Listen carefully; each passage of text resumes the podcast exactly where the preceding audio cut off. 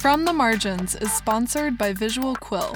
Visual Quill is the award winning creative agency that specializes in custom creative work for authors and publishers. From beautiful covers and trailers to marketing materials and consulting, Visual Quill helps authors and publishers get their books out and seen. Get in touch today. Go to visualquill.com, click on the contact button, and enter the special code MARGIN for a free consultation. That's visualquill.com. Offer code MARGIN.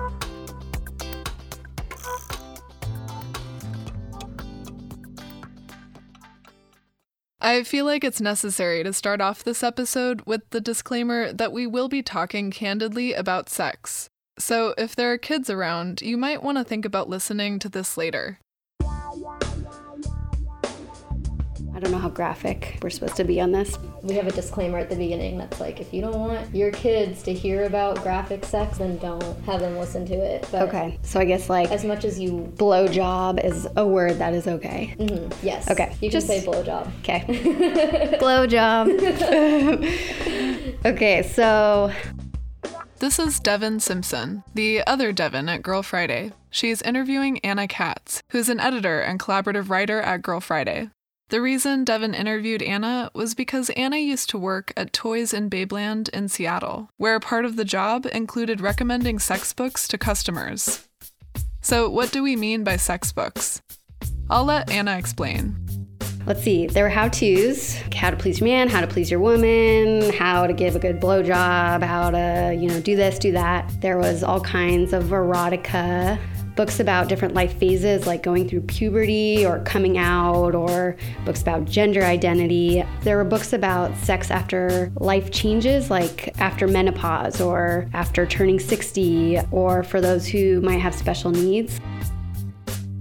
Anna says that in order to give good book recommendations, she had to read a lot of the books, but there were way too many books for her to read them all. So she'd choose one from each category to read so that when a customer needed a particular kind of book, Anna knew of at least one she could recommend. I met a woman who was simultaneously dealing with health issues that made sex difficult in general, physically, and then, of course, there's emotional things that come with that. And then she was also at the same time transitioning from identifying as straight to identifying as gay. Plus, she just met someone that she liked and wanted to have sex with that person. So she had a lot of questions, and there was a lot of new territory she was exploring. And it was really fun to talk about all these different things that were intersecting for her. So, Anna would learn about a particular customer's situation, then figure out which book she should recommend. And she watched people let down their guard a little. People would walk into the store looking nervous and shy, and by the time they made it to the register counter, they would be talking more animatedly, and would walk out of the store with a book in their hand, standing a little taller. Anna understands how much the right book at the right time can help someone navigate their personal sexual growth. When I first started working there, I was happy to see a puberty book on the shelves. It was Growing Up It's a Girl Thing by Mavis Jukes. And I'd read that book when I was a teenager. So it was a nice little nostalgic moment. And also, books about puberty are really good for, for kids to get. I know that my parent who gave me the book wasn't super comfortable talking about sex and growing up in puberty and all that. So instead, I had this book to read. And probably today, there's so much craziness on the internet. I think it can be really helpful for kids to discern reality and fantasy. But not every sex book out there is a helpful resource. So part of Anna's job was to vet the books they would order for the store. And Anna shares how she decided what made the cut. You know, when it comes to books like sex, some people like some things, other people like other things, but the more inclusive, the better. And then, of course, on top of that, having a sense of humor about it is very important because sex is weird, and so it's best not to take it too seriously. And as for the kinds of books Anna would try to avoid bringing into the store, the first thing I'd look for was any bigoted language, misogyny, sexism, racism, things like that. But then one time I read a, a basic How to Please Your Woman book, and the author used the phrase, Your Lady about 5 million times. Like, your lady will love it when you do this, or make sure your lady has that just over and over and over again, your lady, your lady, your lady. And I'm sure some people would not be bothered by that, but it drove me crazy. So, what can we get from books about sex and sexuality? Why do they matter? Anna says, for one thing, they normalize an experience that most of us have, have had, or want to have. Sex is something that almost everyone is doing, but no one talks about. So, books are a safe space to get answers to questions, to realize that you're not that strange, and to hopefully help improve or enhance a private but important part of your life. Sex books matter because, like all books, they allow us to see that our experiences tend to be universal. So, whatever sex issues someone is having, there's probably a book about it. Probably lots of other people have gone through or are going through similar things, and it makes reading about it makes the world a less lonely place.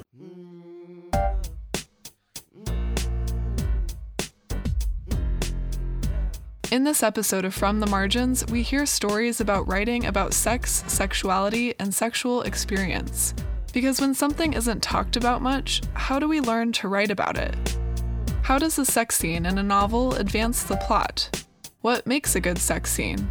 When we write about sex, what are we really writing about? And not all sexual experiences are the good kind.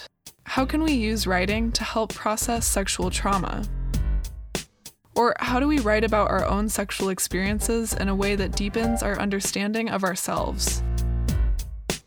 In this episode, we explore answers to these questions with candid tales from a variety of writers.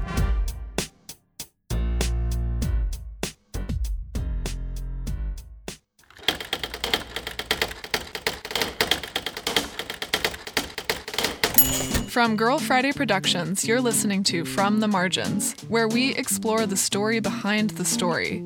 I'm your host, Devin Fredrickson. In this podcast, people reveal the backstory that influences their writing, lives, and work. Because the most interesting part doesn't always make it onto the page. Sometimes it comes from the margins.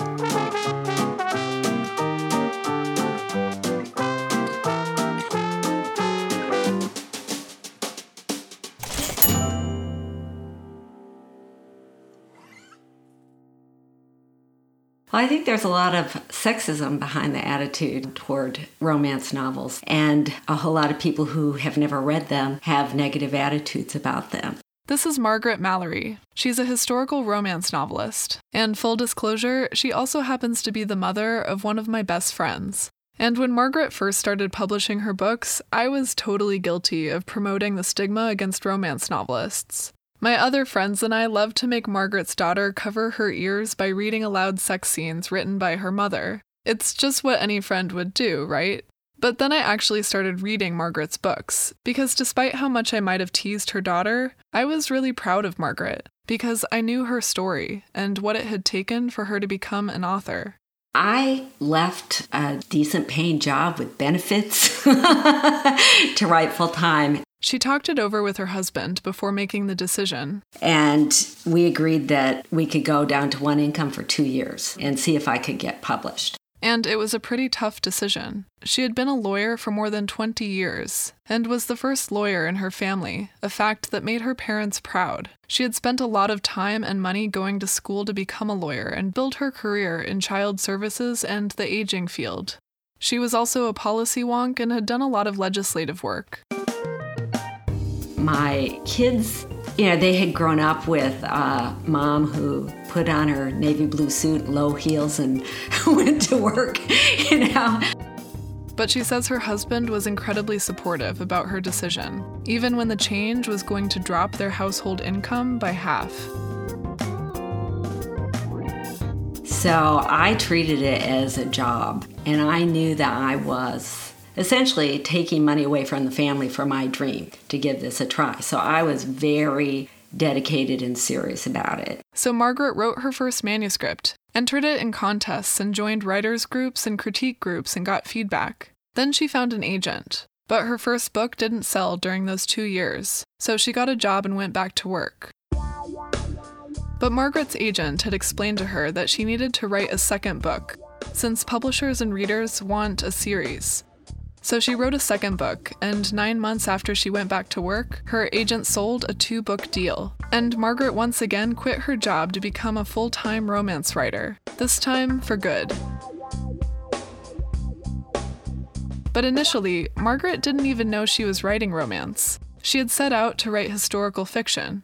During her first writing attempt, she started working on both a historical novel and contemporary novel, and she thought they were both mainstream novels. She wrote about 50 pages of each and then asked her sister, who's a librarian, to read them and tell Margaret which she had the better voice for. And her sister told her she had the voice for historical fiction. But my sister said, Well, you know you're writing romance. And I said, No, I'm just writing a historical novel. And she said, No, this is this is a romance. They're both romances. But to get published, I had to get my head around being a romance writer.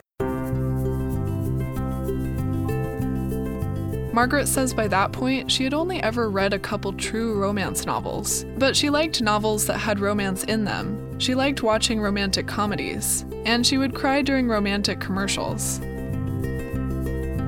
So I think I always had a natural inclination toward it, but it was thwarted by the attitude toward romance novels, and particularly um, in my own household. My mother, she always looked down on romance novels as trashy books. I never read them. I think in large part because I grew up in a household where my mother made remarks like that. Her mom pretty quickly embraced Margaret's newfound identity as a romance novelist, but her mom did feel the need to warn minors about the content of the books. She would stand by people in the line and make sure they were over 18. you know, if somebody said they were buying a book for someone, is she over 18? Because she really should be over 18 to read these books. Margaret said it even took a little while for her to embrace an identity as a romance writer. But at the time, to go the traditional publishing route, she had to choose which she would be a romance writer or a historical fiction writer, so that bookstores would know where to shelve her books. She said romance was central to her stories, so she chose romance. She says that most of the people she knew were surprised. For years, her neighbors and friends had known her as a lawyer. They had never even heard her mention writing, my first book signing, I had 100 people sign, show up, which is unusual when you're not a famous author because everybody was so curious. People were shocked. I was surprised that I did it. Yeah. I surprised myself. Even though Margaret gained the full support of her family, not every loved one has read her books because they include sex scenes. My dad never read them. Okay. Um, my mother read them, and I begged her not to. she said, "Well," after she read my first book, she said, "She said, well, it was very well written." Except for those scenes, she didn't really have to have those scenes in them. The um, yes, yes, yes. She she couldn't even say that. It was those scenes. We both knew what she was talking about. And my kids don't read them. They say it would damage them for life to read a love scene written by their mother, and we are both fine with that. We are both fine with that. Margaret's first book came out when her son was on his way to college, and when they were driving there before he started school, Margaret brought an autographed copy of the book to give him. And he says, Well, you got to take the love scenes out for me to read it. I said, Okay. So I start Xing them. He goes, No, that's not good enough you can't just X them. And so I said, well, what can I like black them out? And he goes, no, that's not good enough. They have to be out of the book. So I have scissors. I'm in the car and I'm like clipping out the pages. And I have, when I'm done, I have this pitiful little stack and I'm like, this is what I get all the flack about is this pitiful little stack. I should have written more. you know, I'm getting it from my kids, from my mother, from my neighbors. You know, said this is pitiful. And then I told her, I go, but you know, it's a romance, so they're thinking about it a whole lot more than what they mm-hmm. actually do it. And he yeah. goes, oh. And so he never read it, even after I destroyed his book. So, those scenes, as Margaret's mother called them, the sex scenes, the scenes that made her dad not want to read her books, that made her kids not want to read her books, that made her daughter's friends like me want to read them aloud just to get a reaction, the scenes that make her books technically classify as romance. Why all the fuss? Well, things do get pretty steamy, but Margaret says that the sex scenes are more than just the sex. For a writer, they're a really useful plotting tool, and Margaret says it took her a little while to learn that. My first run with my first book, that didn't sell. Some of the feedback I got back from the editors was that I had closed the bedroom door too much. You know, I think I maybe had one sex scene in it, but mostly I avoided them. And my agent shared that with me, and she said, You know, you might give it a try. this is as I recall. And so she did, and she found that it dramatically improved her writing. Because those scenes can be pivotal. These are books about adult relationships, and a lot can happen in a love scene sex scenes in particular ought to move the plot forward and move the character arc forward. And they're intense, they're emotional, and they can really bring out the conflict between the characters and their misunderstandings. Margaret writes from both the male and female characters' perspectives, so she can bring out how differently they're thinking about their relationship and what the consequences are of what's happening between them. Often in a intimate scene, you're having characters say things because their guard's down that they wouldn't say otherwise. Mm-hmm. They're disclosing secrets that can often cause more conflict, or they're disclosing true feelings that they would not have otherwise disclosed. Mm-hmm. They're a rich opportunity for conflict and emotion. But it's one thing to recognize sex scenes as a writing opportunity, and another thing to write them well.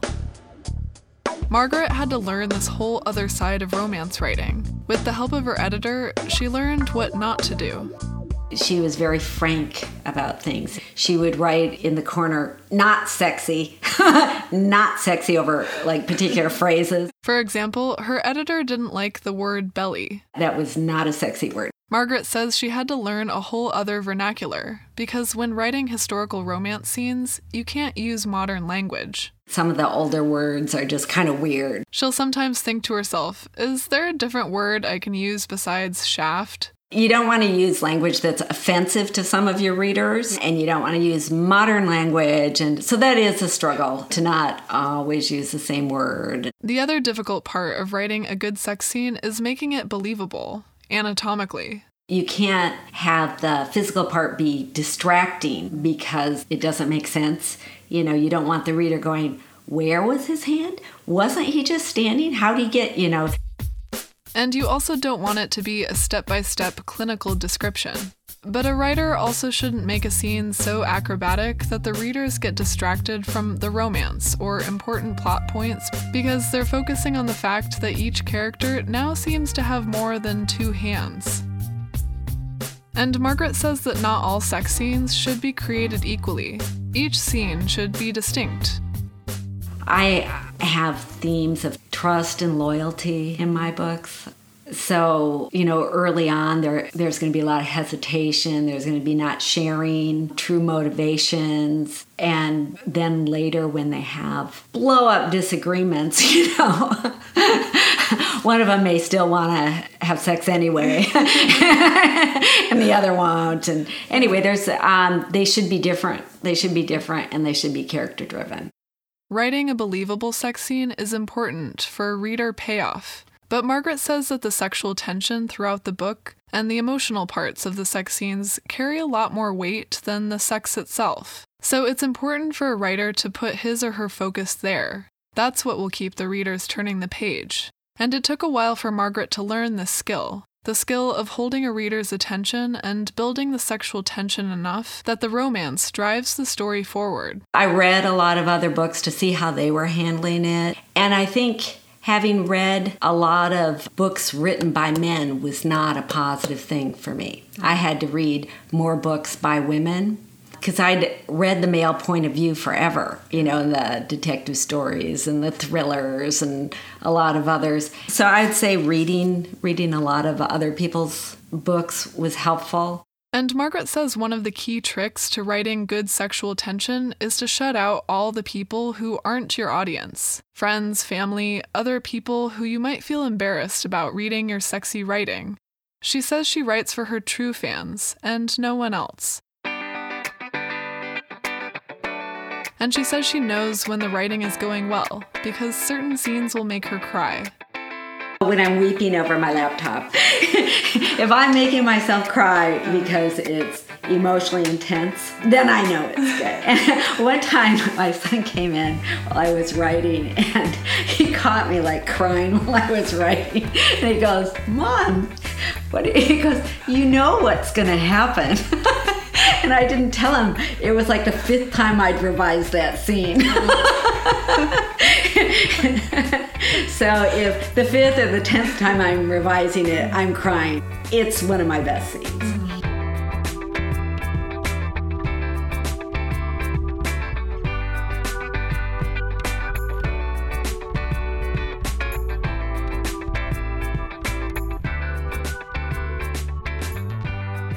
So there's writing fictional sex scenes, and then there's writing about your own sexual experiences, which can be tricky because judgment from other people isn't just directed at your writing. It can be directed at your own life decisions and who you are as a person.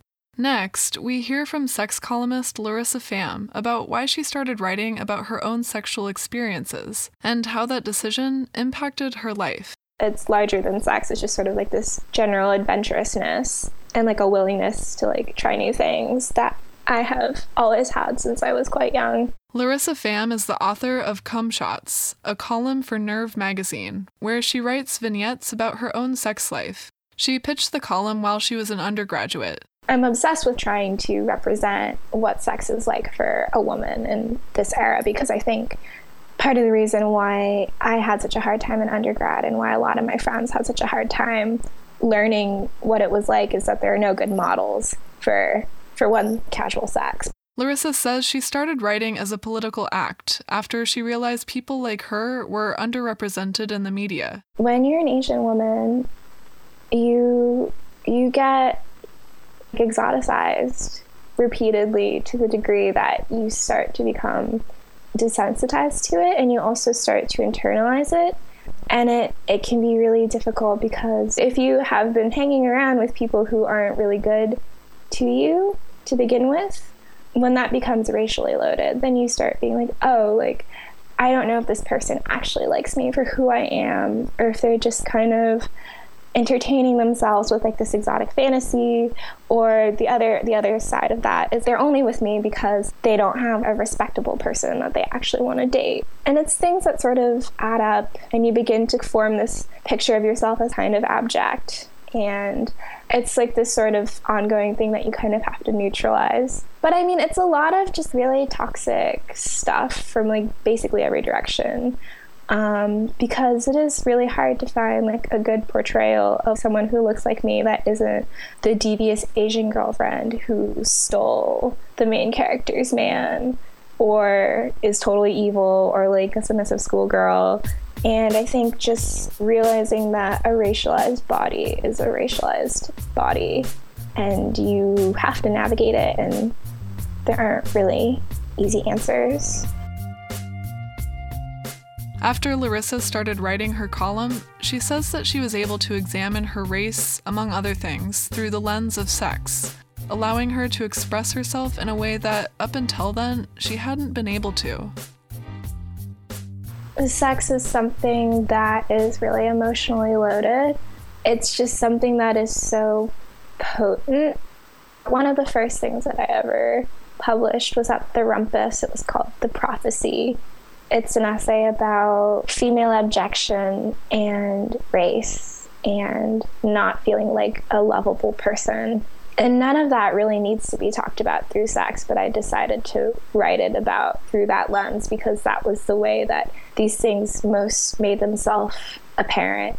But even though Larissa was writing about sex for her own private reasons, her writing was public, which meant anyone could read about the very intimate details of her sex life, including her mother. This was like my junior year of college. My mom came to visit and she Googled me and she she read pretty much everything that showed up. And then she just like she just wouldn't talk to me for like a really long time.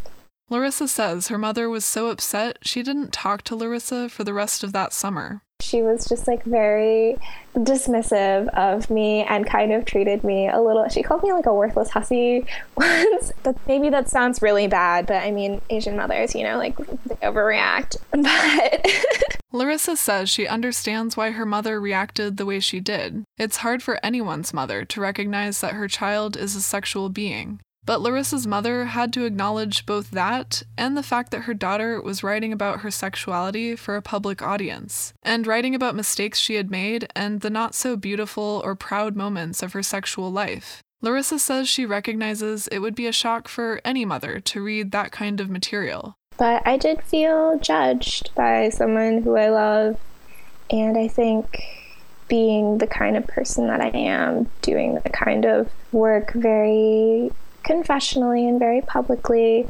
people can be quick to make judgments about one's character based on one's subject material. Eventually, Larissa's mother did start speaking to her again, and they have since made amends. She really came around in like a really remarkable way, and now she kind of knows that there are things of mine that she shouldn't read. It was a pretty dicey summer though.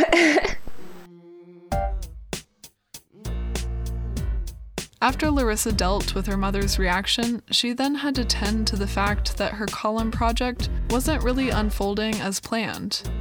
When she first pitched the idea, she thought she would be writing about hookups and flings. The column would follow her through her dating life. But then she met someone. Someone who she started falling for this this individual we were talking about reading an emotional memory and i was like what's it been like for you to read my column these past couple of months and he was like you know like it's truer than true and it reminds me that there's beauty in things even when i can't see it all the time and I thought that was probably the best thing that he could have said because it is a work of creative nonfiction. There's a lot of streamlining that I do. And I think one of the goals of creative nonfiction is to take something that is messy, like life, like a relationship, like a sexual diary, and turn it into something that makes sense. So, in addition to the intimate details of her sex life and what happens under the sheets, she also found herself writing about the space between sex and the romance that started to blossom. And her writing isn't her only outlet for her sexual curiosities and expression. She also happens to work at a sex toy shop where she engages with customers every day about what might make their sex lives better.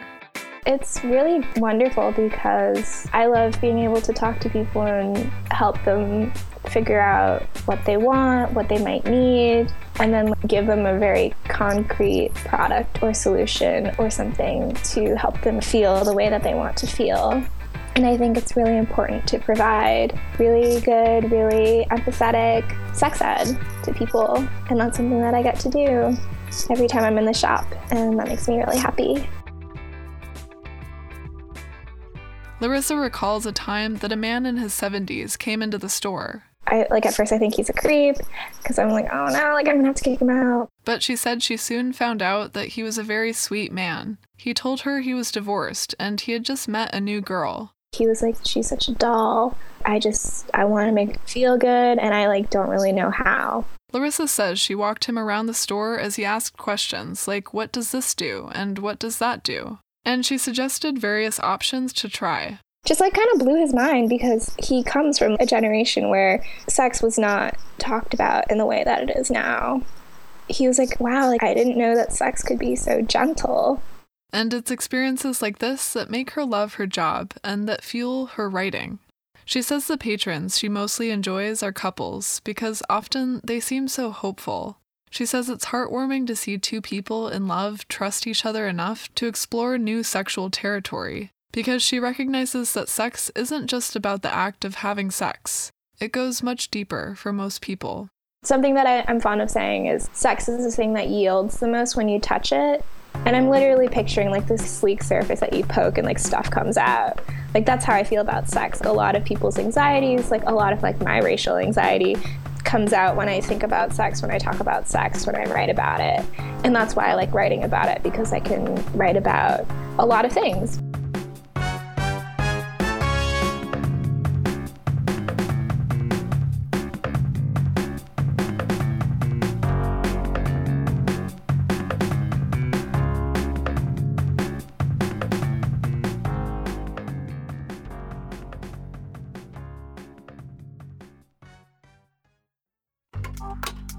From the Margins is sponsored by Visual Quill.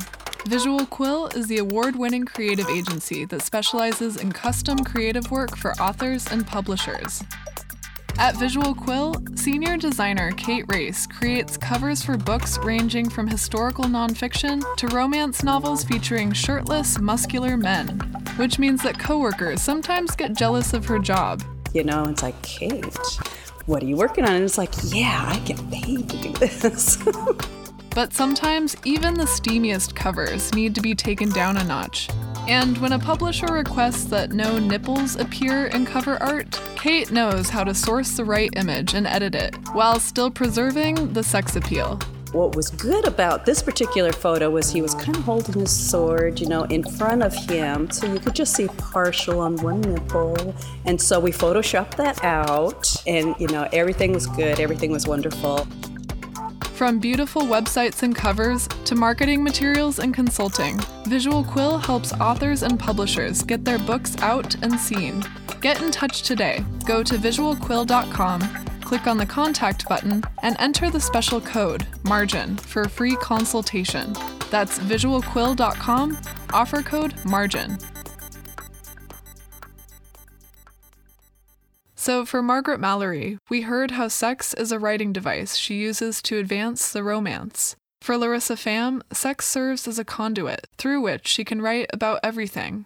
Next, we'll hear from an author about how writing about her sexual experiences has served as a way for her to understand who she is. My name is Elissa Washuta. I'm the author of My Body is a Book of Rules and Starvation Mode. Both of them are memoirs. Elissa says that both of these books are about the intersection between her personal space, her body, and pop culture. And it was through her writing that Elissa was able to piece together all the facets of herself that make her her.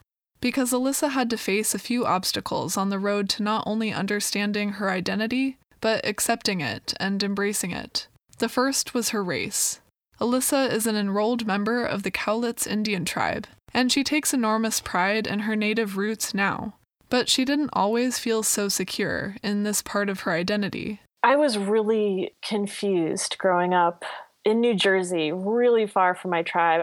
The Cowlitz tribe is based in the southwestern part of Washington state, and Elissa says she would come out to visit pretty frequently. But in New Jersey, she didn't see herself represented in the culture or in what she was learning in school. In New Jersey history class, we had a unit on the Lenape people, and it just really portrayed, you know, that those people as being completely gone in the past, which is not true at all there were a lot of scary Indian ghost stories we would hear that were just, you know, uh, I mean, totally problematic, offensive, hurtful to me as, you know, a native kid growing up, seeing myself only in these stories where, you know, native people were villains or in, in movies like Pocahontas and Dances with Wolves, I thought, I don't wear buckskins. I don't have that kind of attire, so I must not be legitimate. Elissa's mother is enrolled Cowlitz, and her grandmother was an enrolled member of the Yakima tribe. And we trace our lineage back to Chief Tumulth of the Cascade people. And my mother's family lived along the Columbia River for since time immemorial. Elissa's dad's family is Irish American and Eastern European American. And this combination of genes means that Elissa has a pretty white complexion, a fact that she struggled with as she tried to understand where she belonged. Was she one of the white kids in school, or could she claim her native identity and all that came with it? I really had a, a process of trying to figure out what it meant to me to be Cowlitz and, and Cascade. Another obstacle to understanding herself was her Catholic education. I went to Catholic school from kindergarten through seventh grade.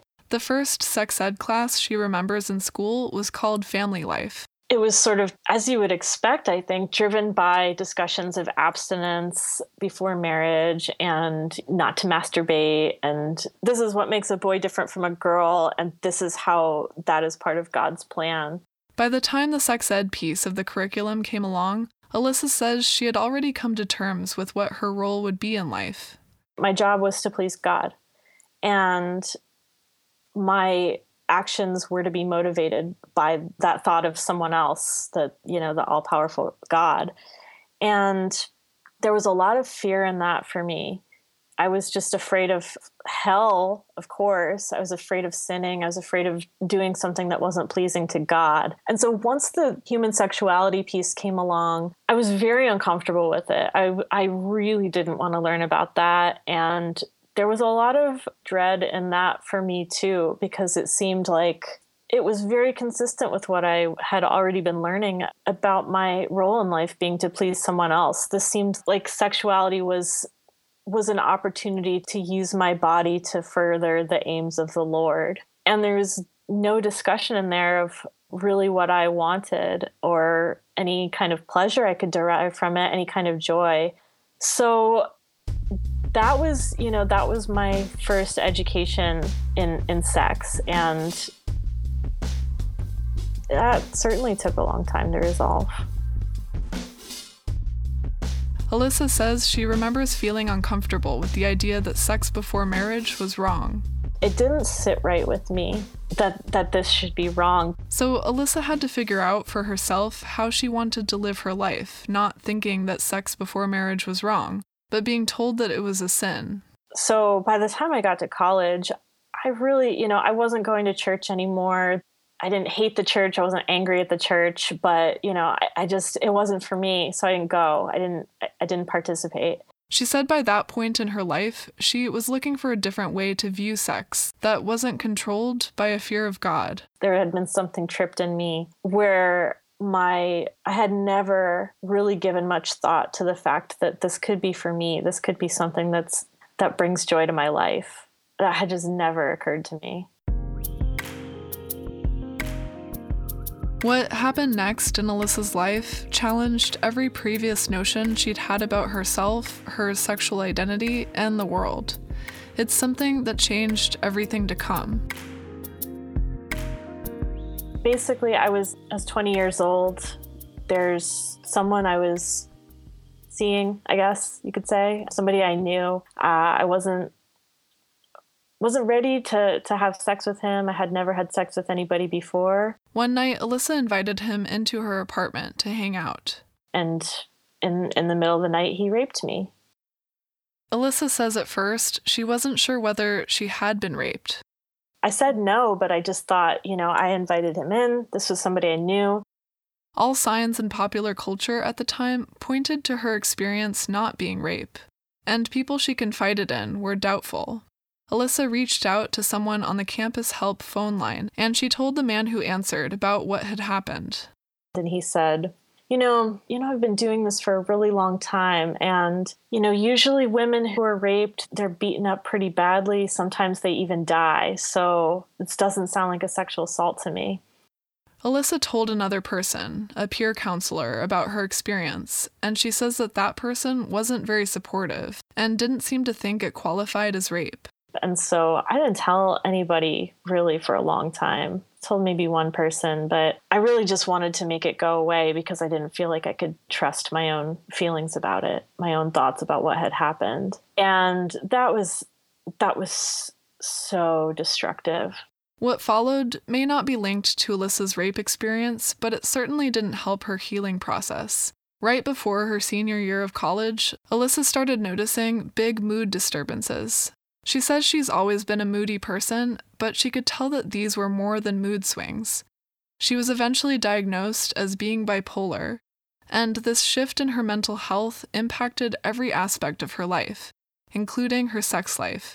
Once I really started experiencing those severe mood swings, I did begin seeking out a lot more sexual partners. And, you know, I, I think you know, I, I can't exactly look back and remember in every instance what I was looking for, but, you know, I know that I was looking for something to change the way I felt. Elissa says the medications she was given were not ever a complete solution that made her feel better. And so I think at that time, I was just, you know, trying to make myself feel better in other people and just having really brief encounters i think was probably it was something i sought out because there's not that sort of long-term process of getting to know someone and becoming vulnerable which is thrilling and wonderful if you're up for it. But if you're If you're not, as I wasn't at the time, it can just be too much. And so I was letting people in very much on my terms, and my terms were to limit how much of, you know, my heart I showed. I, it was so much easier to expose my body than it was to, you know, expose who I really was, what, what I was afraid of, what I wanted. In Elissa's memoir, My Body is a Book of Rules, she shares snapshots of this time in her life with raw emotional honesty. There's one chapter where she lists all the prescription drugs she tried and how they affected her. In another chapter, she describes 24 sexual encounters with different men. In chapters devoted to her native identity, she explores how sexual violence has been used as a form of control and oppression of native people throughout history and how, for a while, she tried to fit her rape into her Indian life by accepting an academic explanation that her being raped was something that was inherited through her ancestry. Reading the book, anyone who doesn't already know Elissa gets the impression that she's a very open, forthright person. But in reality, that isn't actually the case. I certainly had never told anybody anything with the level of detail that's in the book. Strangely enough, I consider myself a pretty private person. And I don't share things the way I do in constructing a narrator on the page. Everything that's in that book happened to me, but uh, in the narrator, I've created a different person in a way. And that that helps me do that work. Elissa says that in order to write about these things, she had to separate herself from the Elissa she was writing about. That's definitely a character. It's a version of me that's so far in the past. But, you know, it's also somebody who I tried to make especially complicated in a lot of ways. And I tried to bring some of my thoughts onto the page that I consider kind of ugly because I, I just didn't want to let myself off the hook as a human being, even though it, it was a separate process of, of showing that I, I guess, showing myself that I wasn't at fault for the rape. But that doesn't mean that I'm a, a perfect human being who is without flaws. And it was important to me to put those flaws on the page, maybe to blow them up a little bit in, in ways that, that made me uncomfortable, but, but that I felt were necessary in order to fulfill my responsibility of building a human character. It was by putting herself on the page as this other person, this character, that she was able to reshape her narrative about her rape experience. Before writing her book, her narrative had told her that she was at fault. I didn't fight. I didn't, you know, I said no, but but he did it anyway. I must have let him do it. I tried to talk myself out of being upset about it because I couldn't change what had happened. And I had been shown that there's no cause for outrage here. Everything was fine. It's my fault.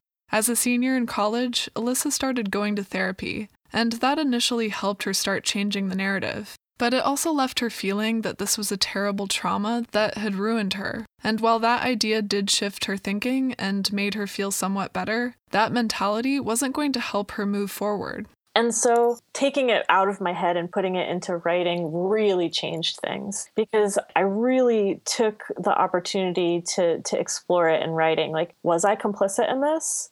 Was this my fault? I was able to use writing to really explore every detail of that. I think that was a very helpful process, getting that down and just creating something that was an alternative narrative to what I was seeing in pop culture. Elissa hadn't set out to write that book in the hopes that it would be therapeutic. She hadn't written nonfiction before, aside from one essay. But once she realized that her life and her experiences were worthy of being written about, she really dug into that because up until that point, she had been so ashamed of having been raped and of being bipolar. But she discovered that the page was a place where she could turn that shame into something else. The process began to feel therapeutic to me.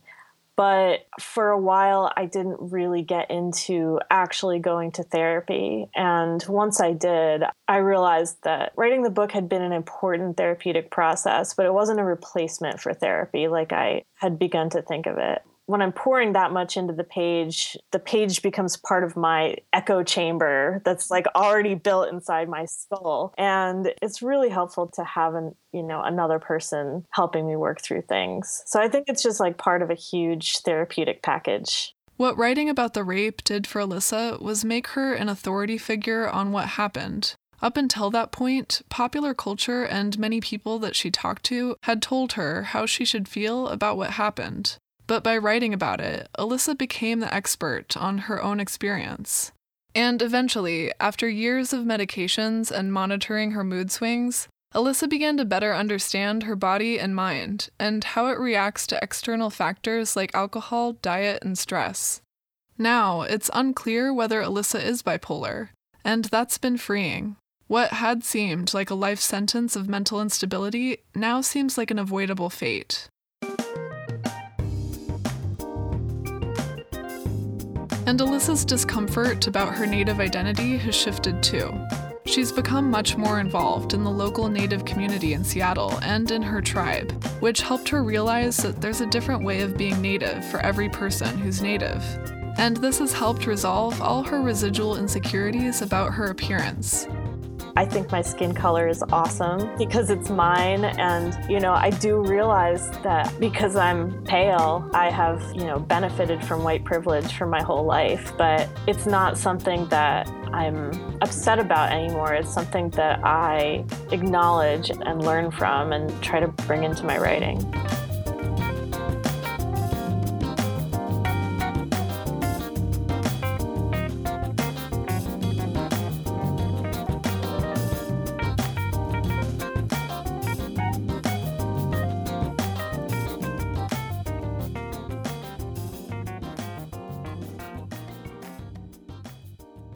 So, how do we write about sex in a way that makes us authority figures on our own experiences or sex in general? How do we become sex experts? In our final story, we hear from a writer who writes expertly and unabashedly about sex, sexuality, and her own sexual experiences, and how she rose to that place of authority in her work. Allison Moon is a memoirist and sex educator, and she's also the author of the young adult series Tales of the Pack, which is a coming of age series about a pack of lesbian werewolves.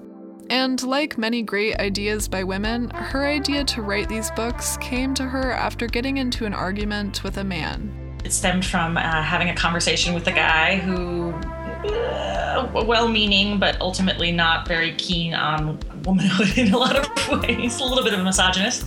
And we got into an argument about werewolves, vampires, all sorts of monsters. And he said that he would never want to watch a movie or read a book that featured a female werewolf because nobody wanted to read about hairy, aggressive women. When Allison recounted this experience to her partner, her partner said that sounds like a book.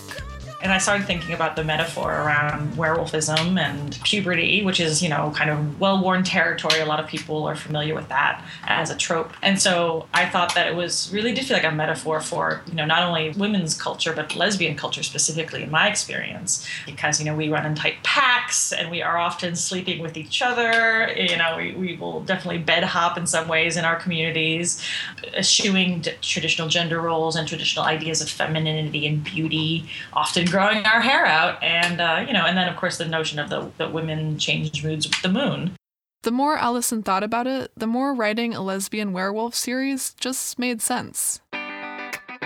For me, as a queer person, I like the notion of non normative bodies and the body kind of moving outside its traditional bounds, whether that means doing physically impossible things or just exploring what it means to shift the boundaries of the body and Allison never felt like her sexuality fit within the norms of sexual orientation.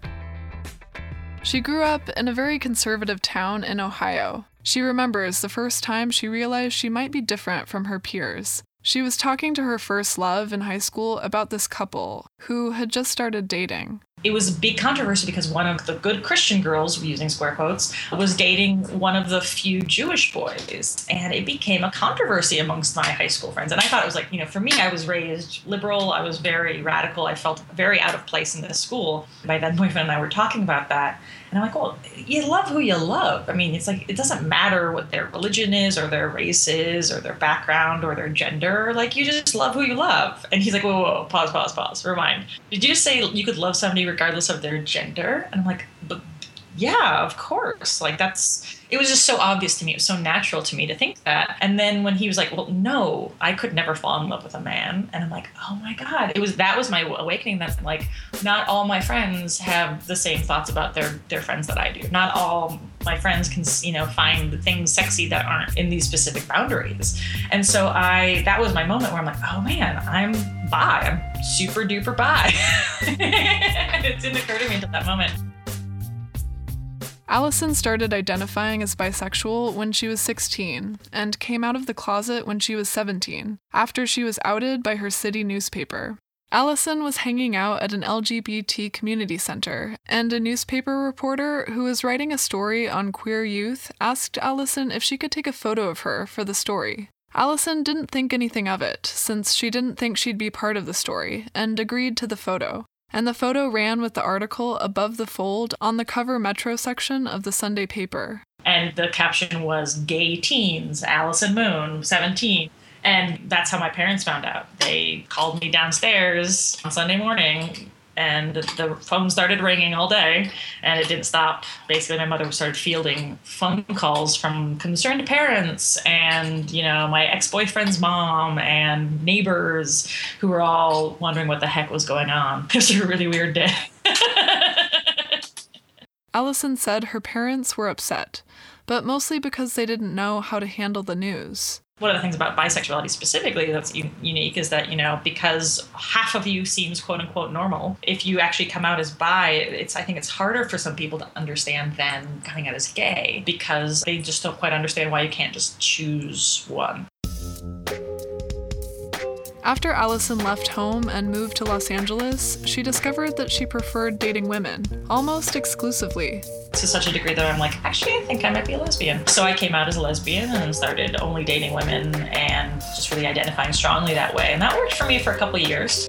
And then Allison met a cisgendered man who made Allison question her self proclaimed lesbian identity. By that point, she had pretty much written men off completely. But this guy challenged her idea of what masculinity could be. He identified as bisexual, and he liked Allison because she was a lesbian, not in spite of her being a lesbian.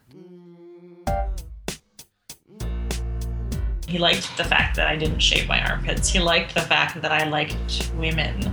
He liked all of those things about me. And I didn't believe him at first because I was like, well, you're a guy, so you're going to eventually tell me to start shaving my armpits or want me to wear more skirts or whatever. And he's like, no, no, this is really true. I, I prefer lesbians as partners, as girlfriends.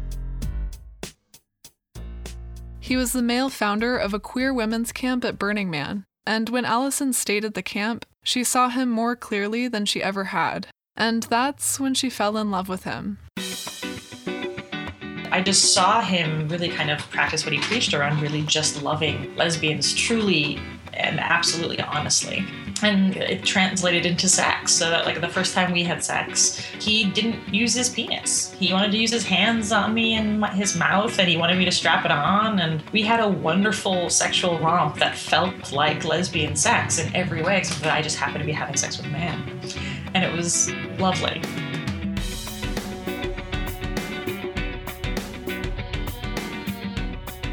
But the fact that Allison felt herself falling in love with a man was a huge contradiction to her identity at that point in her life. Her community knew her as a lesbian, so how could she fall in love with a man? She wrote about this predicament in her memoir titled Bad Dyke. I am now a bad dyke. I'm now one of those those women who thinks she's a lesbian, then falls in love with a man and, and ruins everything for everybody.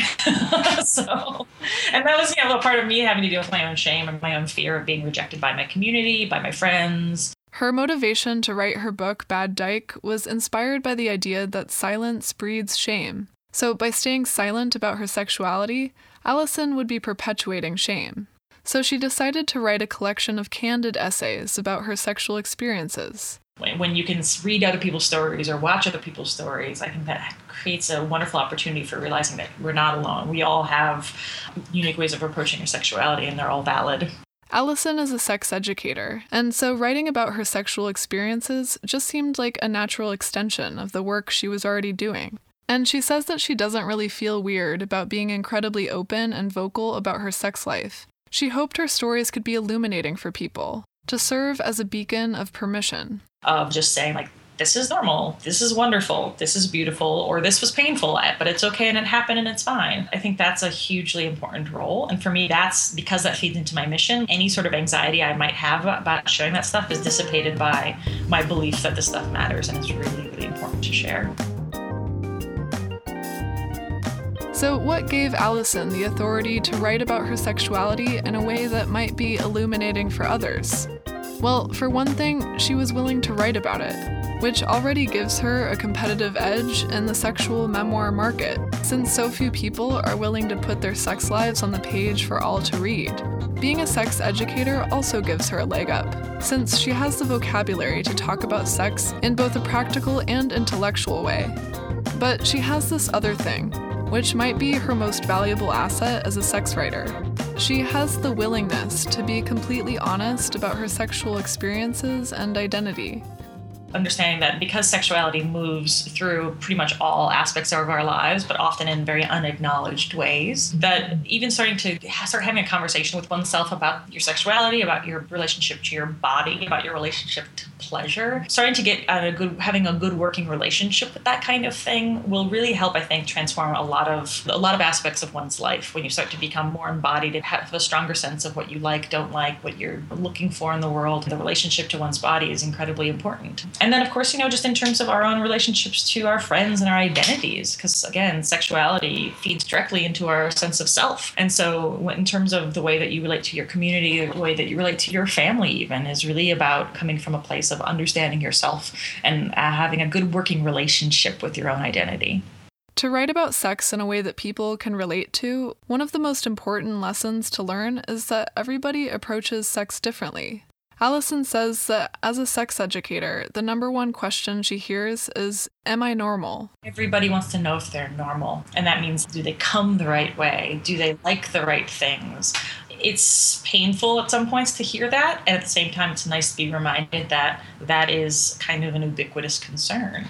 That's something that, again, why I think it's really important for have people talk about their sex lives and their sex stories because it helps you realize that no, you're not normal because no one is normal. There's no such thing as sexually normal. That variety is the rule in sexuality, and that as long as you are able to have a good working relationship with your ideas of your body and your sovereignty of your body and consent and sovereignty of other people's bodies, then you know Yahtzee, you're, you're, you'll be fine. Allison says that understanding and acknowledging the range of sexual identities can help a person accept their own. She says she interacts with all sorts of people as a sex educator, she says it's particularly fun to work with people in the last decades of their lives. A lot of the people that I talk to who are older, they're, they're going through some sort of sexual renaissance, whether they're coming out as kinky or they've lost their spouse of many decades and now they're back on the scene for the first time, you know, which is a fascinating and challenging and beautiful thing. A lot of people who are just, they've been together with the same person for decades and now they're like, and we discovered that he likes things up the butt. Like, now what, you know? Again, there can be some shame attached to it, but a lot of the older folks that I encounter, they have a sense of whimsy that younger people do not have. Um, that because the, the, stakes might be lower for them. You know, they've had their kids, they've lived their lives, and now they're they've got you know the, their retirement and a lot of a lot of hot sex ahead of them. Allison identifies as queer, and she says it's a deliberate word choice. I think queer means something different for everybody, just like all sexual labels do. But for me, queer is kind of an invitation to have a larger conversation. For most people, I would probably appear functionally bisexual. My partner is a cisgendered man, but I, I also am in a non monogamous relationship, so I date women as well. But for me, queer means that I'm interested in people, not just the gender that they have. And I appreciate the kind of bucket kind of quality of queer, the kind of catch all phrase that it is, because it does, it, I mean, it's very much a political identity. I think some people still very much bristle when they hear it because it's been a slur for so long. But I think for me, it's very exciting because it, it means that there's more to the conversation. Allison thinks that the English language is too limiting to capture all of the nuances of sexuality, but she says we're doing our best. We're trying to come up with words to describe these things as we go. No word is ever going to fit the multiplicity of any human's experience of their sexuality and their gender. So, since the vocabulary can sometimes fall short, we need the stories to help us feel sexually worthy. Allison says that it's the stories that invite us to start having some much needed conversations. That we're talking about trans people as people for the first time, unfortunately, in our culture and kind of modern American culture. And I think that's really wonderful. And and I think we're talking about sex work in a more thoughtful way than we used to. I see that we're talking to children about consent more. I think that people in colleges are so afraid of the conversation around sexual assault that we are forcing the hand of communication around what it means to have consensual sex, which is hugely important and again completely ignored up until very recently. We've got a long way to go around this stuff, but I think that there's a lot lot of I have a lot of optimism there. And but again, like we're still talking about women's right to choose and just women's sexuality in general as threatening slash needing to be controlled. But I think that we're getting to a place now where we're having that conversation. What I think will happen next, what I'm hoping will happen next, the next kind of turning point will be that straight men will be more comfortable talking about their sexuality in a healthy, positive way. I think that straight male sexuality is often pathologized because it is considered the source of so many bad things around sex that it creates a lot of shame for straight men. They don't want to talk about their fantasies, they don't want to talk about masturbation, they don't want to talk about different kinds of sex. I think that straight men are starting to take the cue from queer communities and from women around how important it can be to own your your sense of sexuality and pleasure and that that can actually be a very healthy thing and I think will help, hopefully, help remove again some of the pain that we have around sexuality. That you know, it becomes much easier to talk about consent when everyone going into the situation believes in the, the beauty of their own bodies and their own sexuality. That there's nothing to be ashamed of. You can find out more about any of the guests featured on this episode of From the Margins at girlfridayproductions.com. And this episode is the final episode of our first season. So if you know anyone who you think might like the series, send them to iTunes or wherever they get their podcasts so they can binge on all 10 episodes. And if you liked this first season, sign up for Girl Friday's newsletter to be notified as to whether we'll make a second season and when it will be released. If you like any of the episodes in particular or the podcast in general, please share it and rate it on iTunes. We so appreciate all of the support thus far.